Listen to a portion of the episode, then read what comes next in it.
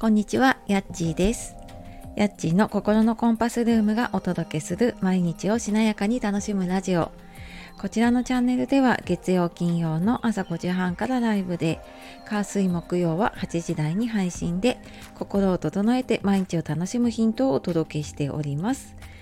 本日もお聴きくださいましてありがとうございます。えー、3連休明けの方もね、多いかなと思いますが、いかがお過ごしでしょうか？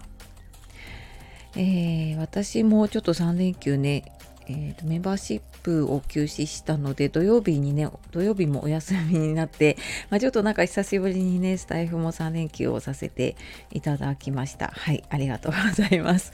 はじめにちょっと10月のお知らせをさせてください、えー、まず今週末ですね10月14日の土曜日横浜の方で輝きマルシェというのに出店をします、えー、今回もパワーストーンのアクセサリー作ったものを、えー、出店をさせていただきます。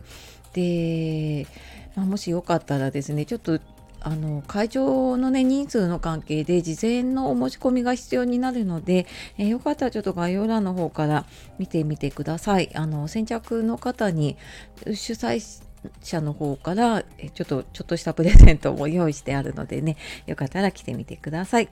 でもう一つが10月22日の日曜日、えー、こちらは葛飾区の金町というところで人生の地図作成パート2ということで以前にもねあの私のエンディングノートの活動をしているグループでエンディングノートの講座というかねワークショップをやっています。で今回はちょっとテーマが介護になっているのででも私がねメインの司会というかあの進行をさせていただくことになっているのでちょっとなんかなかなかきっかけがなくて書けないなっていう方とかいたらね是非あのこちらの方も、えー、見てみてください。で、えー、今日はなぜいつも発信が続かないのかっていうことでうーんなんかねちょっとやってみるんだけどなかなかね発信続かないなっていうことあると思います。で、まあ、ちょっとねそんなヒントになったらなと思ってお話をしようと思います。であのこの話しようと思ったのが私は先先週じゃないな 先週かあの10月4日の日の夜にスタイフの3周年のライブをさせていただきましたであのその4年目に入ってなんか正直ここまで続くと思ってなかったんですね。なんか思い思いつきまでいかないけど 結構勢いで始めた音声配信がねここまで続くと思っていなかったしうーんでまあ今その発信のね媒体は減ってるんだけど続いてるものって結構年単位で続くようになったなって思ったのでで考えてみたらあなんかこれが大事だなっていうことに気づいたんですね。であのそれまでは私はなんか YouTube をちょこっとやっていたりとかいろんなものをや試してみたんですけれどもなんかひどい時は一回例えば配信をしてね新しいところで配信してあれなんか全然反応ないなと思ってもうそのままやる気なくなって放置したりとかもうなんかね本当にそんな感じでやってきましたねあらゆるものを結構やってきました。でなんかその時は自分のスキルがないんだとかその認知というかねその受け取ってくれる人が少ないからなんだみたいな風にあの結構原因をねそういう風に思ってたんだけどあそうじゃなかったなって最近気づいたんです。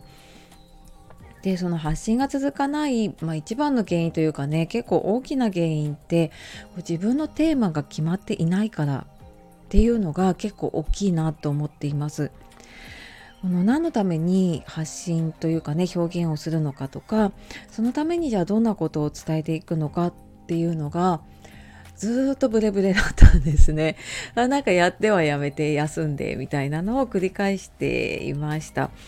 でうんなんかこうやって発信続けてきて思うのってもちろん何かをね発信したりするのって受け取ってくださる相手のためっていうのはもちろんなんだけれども続けていくうちにやっぱり自分のアウトプットを続けていくので結構自分を知ることとか自分の考えを知ることっていうのにもつながっているんですよね。でただまあその伝えたいこととか、まあ、自分の考えっていうのも変わっていくと思うんですね。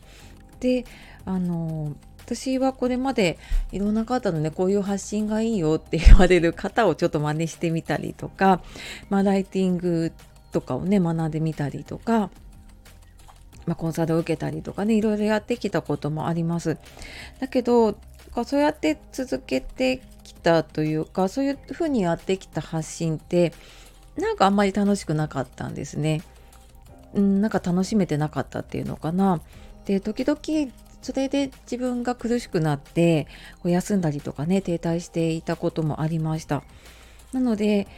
なんか私はそういう方にはまった発信って合わないんだなと思ったので今は本当に自分の言葉で自分の思っていることとか考えていることっていうのを発信するようになりました。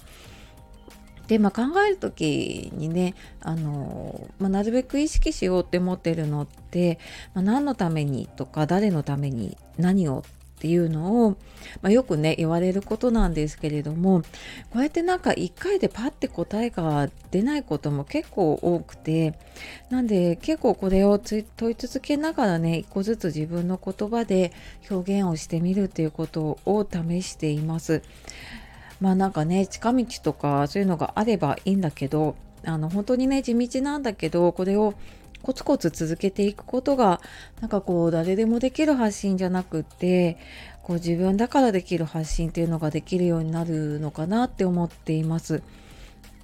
まあ、ただね人それぞれこう合うやり方ってあると思うのでなんかいろんなやり方試してみてあなんかこれがいいなっていうのがねきっとこうあなたに合うやり方っていうのが見つかると思うのでなんかねそんな方法が見つかるといいですよね。